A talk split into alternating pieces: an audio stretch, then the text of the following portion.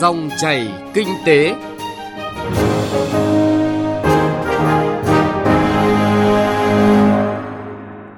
Chào mừng quý vị và các bạn đã đến với dòng chảy kinh tế và chương trình hôm nay thứ ba mùng 8 tháng 10 sẽ có những nội dung chính sau đây.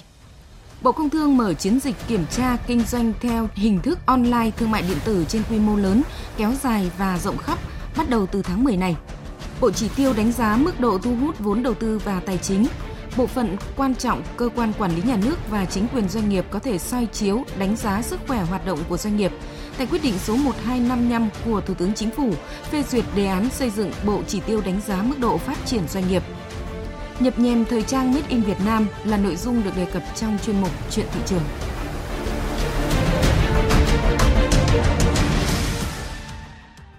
Sau đây là một số thông tin kinh tế đáng chú ý.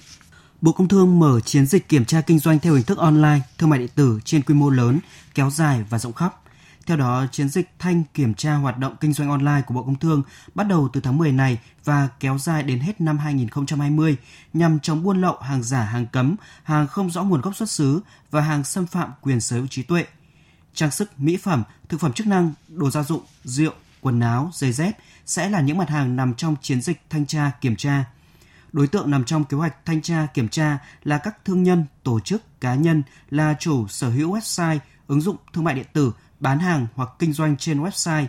ứng dụng cung cấp dịch vụ thương mại điện tử và các thương nhân, tổ chức cung cấp dịch vụ thương mại điện tử có dấu hiệu lợi dụng hoạt động thương mại điện tử để kinh doanh hàng nhập lậu, hàng giả, hàng cấm, hàng không rõ nguồn gốc xuất xứ và hàng xâm phạm quyền sở hữu trí tuệ. Các địa bàn trọng điểm nằm trong chiến dịch kiểm tra là Hà Nội, Quảng Ninh, Hải Phòng, Thanh Hóa, Nghệ An, Đà Nẵng, Thành phố Hồ Chí Minh, Cần Thơ. Hội trợ quốc tế hàng công nghiệp Việt Nam 2019 chính thức khai mạc mở cửa từ hôm nay mùng 8 tháng 10 đến hết ngày 11 tháng 10 tại Cung văn hóa hữu nghị Việt Xô, số 91 Trần Hưng Đạo, Hà Nội. Đây là một trong những sự kiện xúc tiến thương mại có quy mô lớn và uy tín nhất của ngành công nghiệp Việt Nam, với mục đích thúc đẩy hoạt động xúc tiến đầu tư và thương mại trong lĩnh vực công nghiệp giữa các doanh nghiệp trong nước, giữa các doanh nghiệp Việt Nam với các doanh nghiệp quốc tế. Các sản phẩm được trưng bày tại hội trợ bao gồm máy móc và thiết bị công nghiệp, máy công cụ, thiết bị điện, tự động hóa, công nghiệp hỗ trợ, vân vân. Tăng trưởng tín dụng 9 tháng thấp nhưng GDP vẫn tăng trưởng cao. Theo số liệu của Tổng cục Thống kê, tăng trưởng tín dụng 9 tháng năm nay chỉ đạt 8,4%, khá thấp so với mục tiêu đề ra là 14% cho năm nay và thấp hơn mức tăng 9,52% của cùng kỳ năm ngoái. Đây cũng là mức tăng trưởng tín dụng 9 tháng thấp nhất kể từ năm 2014 đến nay, khi mà từ năm 2015 đến năm 2017 đều ghi nhận mức tăng trưởng từ 10 đến 11% cho giai đoạn 9 tháng. Mặc dù tăng trưởng tín dụng thấp, nhưng GDP 9 tháng qua vẫn đạt mức cao nhất trong gần 10 năm trở lại đây, cho thấy tăng trưởng của nền kinh tế ngày càng bớt phụ thuộc vào tín dụng ngân hàng hơn. Thị trường chứng khoán nói chung và trái phiếu nói riêng đã có sự phát triển nhất định giúp các doanh nghiệp giảm phụ thuộc vào tín dụng cảnh báo việc tăng thần tốc của ngành lâm sản Việt Nam. Báo cáo của Tổng cục Lâm nghiệp Bộ Nông nghiệp và Phát triển Nông thôn, xuất khẩu gỗ và sản phẩm gỗ đang có chiều hướng tăng mạnh. Cụ thể, giá trị xuất khẩu lâm sản 9 tháng ước đạt trên 7,9 tỷ đô la Mỹ, tăng 18% so với cùng kỳ năm ngoái. Gỗ và lâm sản của Việt Nam được xuất khẩu đến 128 quốc gia và vùng lãnh thổ, trong đó Hoa Kỳ, Nhật Bản, Trung Quốc, Liên minh châu Âu, Hàn Quốc là những thị trường xuất khẩu chủ lực. Bộ Nông nghiệp và Phát triển Nông thôn kỳ vọng lâm nghiệp sẽ là một ngành hàng xuất khẩu quan trọng của ngành nông nghiệp trong năm nay. Tuy nhiên, không thể chủ quan trước những cảnh báo về rủi ro cho các ngành sản xuất xuất khẩu của Việt Nam, trong đó có ngành gỗ trước nguy cơ gian lận thương mại xuất xứ hàng hóa từ Trung Quốc được xuất khẩu vào thị trường Mỹ qua con đường khác nhằm né thuế, đặc biệt là đối với các sản phẩm gỗ rán. Quảng Ninh tái diễn tình trạng tiêu thụ than, xăng dầu trái phép. Trong 9 tháng năm nay, lực lượng chức năng tỉnh Quảng Ninh đã phát hiện, bắt giữ, xử lý hơn 3.000 vụ buôn lậu, gian lận thương mại và hàng giả. Tổng trị giá hàng hóa vi phạm lên đến hơn 26 tỷ đồng, tăng 110% so với cùng kỳ năm 2018. Chỉ riêng lực lượng chức năng tại thành phố Cẩm Phả đã phát hiện xử lý tịch thu gần 200 tấn than cám, hơn 3.000 lít dầu đeo.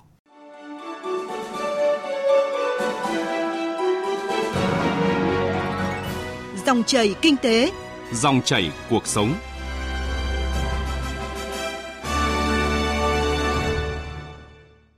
Quý vị và các bạn đang nghe chương trình Dòng chảy kinh tế trên kênh thời sự VV1 của Đài Tiếng nói Việt Nam.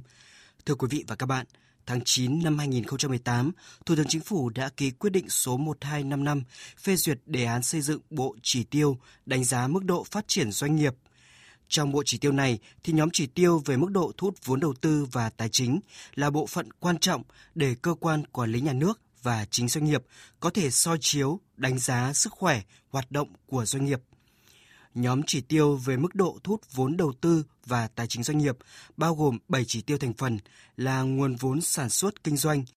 tổng số vốn đăng ký thành lập mới, mở rộng sản xuất, vốn đầu tư, tỷ lệ vốn chủ sở hữu, tài sản cố định và đầu tư dài hạn, trang bị vốn bình quân một lao động, trang bị tài sản cố định bình quân một lao động. Hiện nay, cùng với những yêu cầu thông tin của chính phủ điện tử người dân và doanh nghiệp đã được tiếp cận dễ dàng hơn đối với những thông tin thống kê về sức khỏe doanh nghiệp, nhất là một số thông tin tài chính doanh nghiệp chủ yếu. Phần đầu chuyên đề hôm nay, chúng tôi chuyển đến quý vị và các bạn một số thông tin đáng chú ý trong 8 tháng qua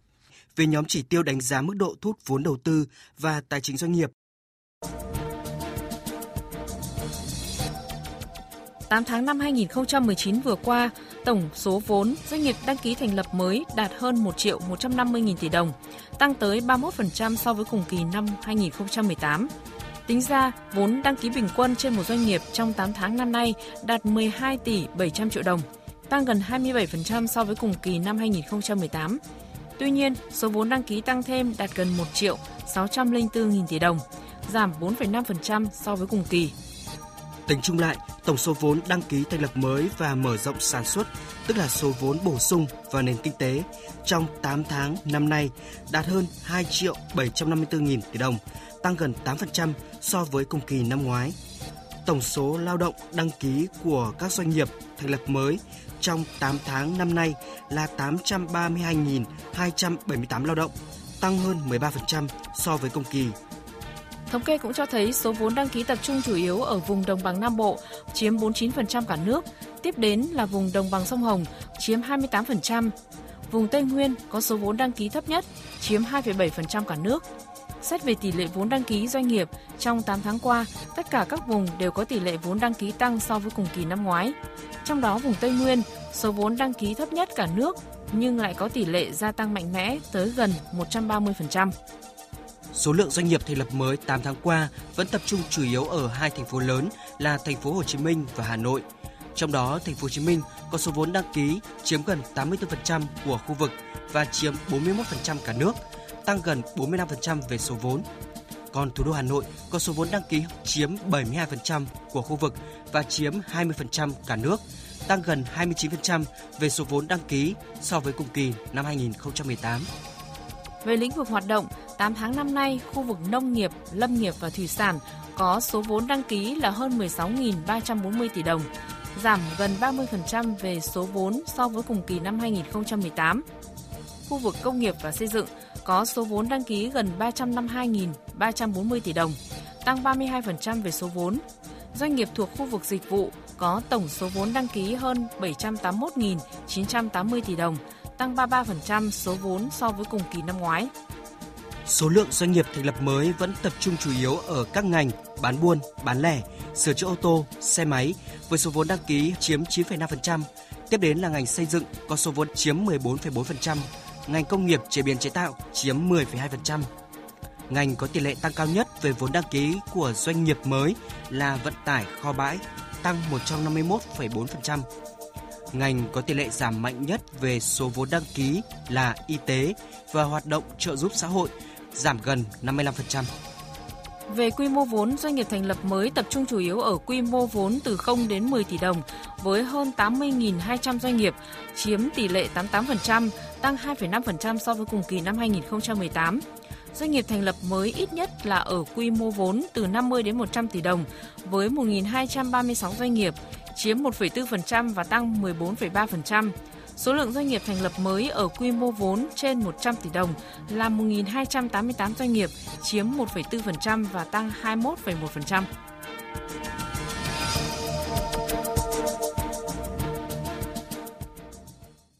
Thưa quý vị và các bạn, các chỉ tiêu về mức độ thu hút vốn đầu tư và tài chính có ý nghĩa rất quan trọng đối với hoạt động sản xuất kinh doanh của doanh nghiệp. Các chỉ tiêu này cũng giúp nhà đầu tư có cái nhìn chính xác về tiềm lực phát triển và tính bền vững trong hoạt động của doanh nghiệp, từ đó có quyết định đầu tư đúng đắn. Đối với cơ quan quản lý nhà nước, những số liệu thống kê đầy đủ về mức độ thu hút vốn và tài chính doanh nghiệp giúp khái quát được chất lượng phát triển của nền kinh tế, từ đó đề ra những cơ chế chính sách hỗ trợ doanh nghiệp phát triển phù hợp hơn. Hãy cùng nghe bàn luận của các chuyên gia kinh tế về nội dung này để hiểu rõ hơn vai trò và tầm quan trọng của nhóm chỉ tiêu đánh giá mức độ thu hút vốn đầu tư và tài chính. Ở phần trước chúng tôi đã chuyển đến quý vị và các bạn tổng hợp về tình hình vốn đăng ký của doanh nghiệp bổ sung vào nền kinh tế nước ta trong thời gian qua. Những số liệu này là cơ sở quan trọng để cơ quan hoạch định chính sách có cái nhìn tổng thể về tình hình phát triển thực tế và mức độ tiềm năng hoạt động sản xuất kinh doanh mà doanh nghiệp muốn nắm bắt, từ đó có chính sách điều chỉnh phù hợp và linh hoạt để đạt mục tiêu hỗ trợ phát triển hoặc cơ cấu lại ngành nghề kinh tế, chuyển dịch và đổi mới mô hình tăng trưởng. Đơn cử như sơ kết nửa năm nay, ông Bùi Anh Tuấn, Cục trưởng Cục Quản lý Đăng ký Kinh doanh, Bộ Kế hoạch và Đầu tư đã nhìn nhận. À, mặc dù trong bối cảnh thì căng thẳng thương mại giữa các quốc gia trên thế giới làm cho cái niềm tin toàn cầu nó giảm sút, rồi tình hình trong nước cũng có nhiều cái thay đổi. Tuy nhiên tình hình doanh nghiệp vẫn cho thấy những cái tín hiệu hết sức là khả quan. À, trong 6 tháng có 67.000 doanh nghiệp được thành lập mới, hơn 21.000 doanh nghiệp đã quay trở lại thị trường. Thì đây là cái mức cao nhất cùng kỳ của các năm gần đây chúng ta đã có được và cái lượng vốn của cái doanh nghiệp đăng ký gia nhập thị trường đóng góp 2,1 triệu tỷ vào nền kinh tế. Trong đó đặc biệt đáng mừng là có 1,3 triệu tỷ từ 19.000 doanh nghiệp tăng vốn đã đóng góp một cái lượng vốn rất là lớn cho cái sự phát triển kinh tế xã hội của đất nước. Thì đây là thực sự là những cái điểm nhấn những cái điểm sáng của cái bức tranh kinh tế trong thời gian vừa qua không nói đến tầm vĩ mô về hoạch định chính sách thì chính việc hàng tháng hàng quý nếu doanh nghiệp tự tổng hợp và soi lại các chỉ tiêu thu hút vốn đầu tư và tài chính của mình cũng là cơ hội để giả soát, tự kiểm tra sức khỏe. Đây cũng là thông lệ tốt về quản trị công ty là cẩm nang được vận dụng bởi các doanh nghiệp có khát vọng lớn mạnh, có ý chí phát triển lành mạnh và bền vững. Ông Nguyễn Văn Đức, Phó Chủ tịch Hội đồng Quản trị Công ty Cổ phần Đầu tư và Thương mại TNG đánh giá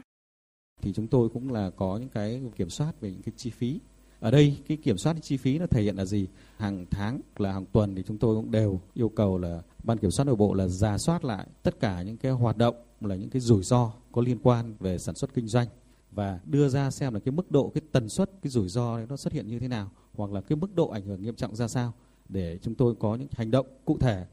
À, do có những cái công cụ kiểm soát tốt thì hàng tuần, hàng tháng, hàng quý thì tất cả những cái hoạt động sản xuất kinh doanh đều nằm trong cái tầm kiểm soát hoặc là có thể là tiên lượng để giảm thiểu được những cái rủi ro. Thực tế hiện nay, việc kiểm soát mức độ thu hút vốn đầu tư và tài chính, chi phí và dòng tiền theo từng bước hoạt động của doanh nghiệp hàng tuần, hàng tháng là chưa nhiều. Đó cũng là nguyên do của những khoản nợ xấu, tích tiểu thành đại ở nhiều doanh nghiệp. Ông Phạm Mạnh Thường, Phó Tổng Giám đốc Công ty trách nhiệm hạn mua bán nợ Việt Nam DATC cho biết. Có những cái doanh nghiệp cái tiềm năng rất là tốt. Thế tuy nhiên thì do những cái khó khăn trong sản xuất kinh doanh thì dẫn đến là cái dòng tiền nó không có đủ để người ta trang trải những cái khoản công nợ. Thế và lâu không xử lý được thì nó thành ra nợ tồn động. Thế và trong cái quá trình hoạt động của họ gặp những cái khó khăn về mặt tài chính thì DAC cũng sẽ đàm phán với các tổ chức tín dụng mua những cái khoản nợ đó theo giá thị trường và sau đó cùng với doanh nghiệp xây dựng cái phương án tái cấu trúc để có thể tăng thêm vốn cho họ cơ cấu lại cái hoạt động quản trị cơ cấu lại cái tình trạng sản xuất kinh doanh và từ đó giúp họ là tái thiết lại cái hoạt động của mình và phục hồi Tính đến cuối năm ngoái, tức là qua 15 năm hoạt động, tổng dư nợ xấu DATC tham gia hỗ trợ giúp xử lý cho các tổ chức tín dụng trong và ngoài nước là hơn 90.000 tỷ đồng, giúp hơn 3.000 doanh nghiệp nhà nước xử lý công nợ tồn động trong quá trình cổ phần hóa, hỗ trợ hơn 180 doanh nghiệp thuộc các thành phần kinh tế chuyển đổi sở hữu, tái cơ cấu, phục hồi hoạt động sản xuất, kinh doanh thành công. Nhìn vào kết quả hoạt động này của DATC cũng có thể phần nào thấy được vai trò quan trọng của việc kiểm soát các chỉ tiêu vốn và tài chính đối với doanh nghiệp. Thưa quý vị và các bạn, rõ ràng là việc thu thập, sử dụng và công bố, chia sẻ thông tin về mức độ thu hút vốn đầu tư và tài chính có vai trò quan trọng đối với việc hoạch định chính sách, chiến lược cả ở tầm vĩ mô của nhà nước cho đến tầm vi mô là từng doanh nghiệp. Vậy nên cần nắm chắc những biến động của nguồn vốn sản xuất kinh doanh, số vốn bổ sung trong từng giai đoạn thời gian hay các chỉ số về dòng tiền như vốn đầu tư, tỷ lệ vốn chủ sở hữu, tài sản cố định và đầu tư dài hạn. Việc thu thập, sử dụng, cung cấp và chia sẻ đầy đủ, kịp thời, chính xác các thông tin này cho cơ quan chức năng không chỉ là trách nhiệm mà còn là quyền lợi của doanh nghiệp vì sự phát triển của mình và của cả nền kinh tế.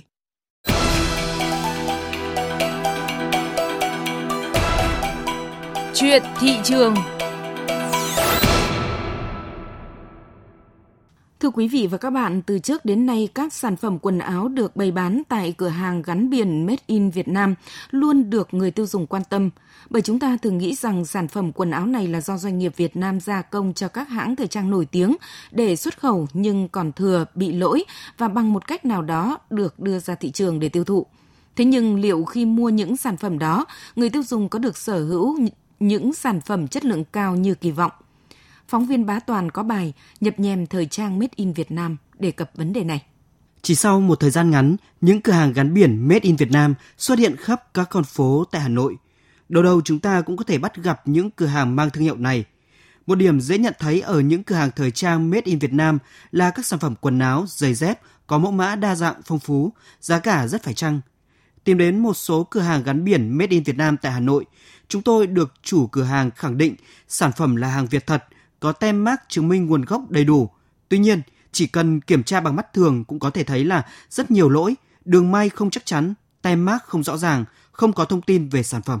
Vào xuất dư đâu gì thì ngày nào chuẩn rồi đấy. Đều trên Made in Việt Nam là tầm kho toàn bộ khu vực miền Bắc với cả các Quảng Trị ở toàn ra đây nhập hàng hết. Hàng đây là xưởng sản xuất. Cứ mua mác về may. Hiện nay, tình trạng hàng thời trang không rõ nguồn gốc, không đảm bảo chất lượng nhưng gắn mác Made in Việt Nam được bày bán công khai. Thậm chí nhiều sản phẩm được nhập khẩu từ nước ngoài hoặc đặt gia công tại nước ngoài nhưng khi nhập vào Việt Nam bằng con đường tiểu ngạch lại được gắn mác là Made in Việt Nam. Chưa bàn tới chất lượng của những sản phẩm này, nhưng điều nhận thấy được ngay cái mác Made in Việt Nam phần nào đã giúp tăng giá trị sản phẩm. Là một người tiêu dùng, chị Nguyễn Minh Hương sống tại Hà Nội cho biết rất thích quần áo sản xuất tại Việt Nam bởi chất lượng tốt, giá cả hợp lý. Tuy nhiên, những thông tin trà trộn hàng hóa không rõ nguồn gốc lại gắn mác Made in Việt Nam khiến người tiêu dùng rất lo lắng. Tôi trước kia là một tín đồ hàng bên Việt Nam tại vì tôi thấy hàng chất lượng nó rất là đảm bảo, nhiều kiểu dáng độc lạ. Mà trong cái thời gian gần đây ý, thì là tôi thấy cái chất lượng không được như ngày xưa nữa. À, ví dụ như là cái váy cầm lên tôi cảm giác như là cái công ty nào đấy đi gia công lại chất liệu xấu hơn này cái đường kim mũi chỉ không được chắc chắn không được đẹp thành ra bây giờ để vào một cửa hàng made Việt Nam lựa chọn tôi phải lựa chọn kỹ càng hơn chỉ cần những chiếc tem quần áo không rõ nguồn gốc đã có thể trà trộn vào hàng loạt các cửa hàng thời trang gắn biển Made in Việt Nam. Ông Vũ Đức Giang, Chủ tịch Hiệp hội Dệt may Việt Nam khẳng định đối với hàng xuất khẩu, dù là sản phẩm thừa hay lỗi đều được thu lại, không có chuyện những sản phẩm xuất khẩu lại được đem bán ra ngoài thị trường. Theo ông Vũ Đức Giang, đây là một sự lừa dối người tiêu dùng. Tôi khuyến cáo người tiêu dùng nên tránh. Bây giờ chẳng có cái hàng xuất khẩu thừa nào mà cho bán ra thị trường. Tôi khẳng định 100% là có. Hàng lỗi cũng không có, bắt tiêu hủy hết. Khi một doanh nghiệp đã ký kết một cái hợp đồng nào đó xuất khẩu bán hàng FOB hay hàng sản xuất hàng gia công với một doanh nghiệp ABC nào đó, thì trong cái hợp đồng nó có điều khoản rồi. Có ba cái điều khoản cơ bản nhất. Một là thực hiện các cái tuân thủ 100% bảo vệ không được phép mang cái hàng hóa, kể cả cái nhãn của hàng hóa đó, đi gắn vào một sản phẩm khác vấn đề thứ hai là khi hàng bị lỗi, yêu cầu cắt bỏ cái thứ ba là liên quan đến cái gì khi phát hiện ra phạt gấp 100 lần cho nên là những cửa hàng xuất khẩu thừa, xuất khẩu dư, xuất khẩu nỗi là hoàn toàn là lừa dối người tiêu dùng không bao giờ có Việc hàng hóa trôi nổi kém chất lượng nhưng lại gắn mác Made in Việt Nam khiến người tiêu dùng nhầm lẫn. Điều này không chỉ ảnh hưởng trực tiếp đến các doanh nghiệp mà còn tác động xấu đến nền kinh tế. Do vậy, các cơ quan chức năng cần quản lý sát sao, phát hiện và ngăn chặn tình trạng buôn lậu hàng hóa. Bên cạnh đó, cần nâng mức xử phạt xử lý để tăng tính gian đe, xây dựng chặt chẽ những quy định yêu cầu về hóa đơn chứng từ trong sản xuất, vận chuyển và buôn bán hàng hóa. Quý vị và các bạn vừa nghe bài nhập nhèm thời trang Made in Việt Nam của phóng viên Bá Toàn. Nội dung này cũng đã kết thúc dòng chảy kinh tế hôm nay. Chương trình do biên tập viên Nguyên Long và nhóm phóng viên kinh tế thực hiện.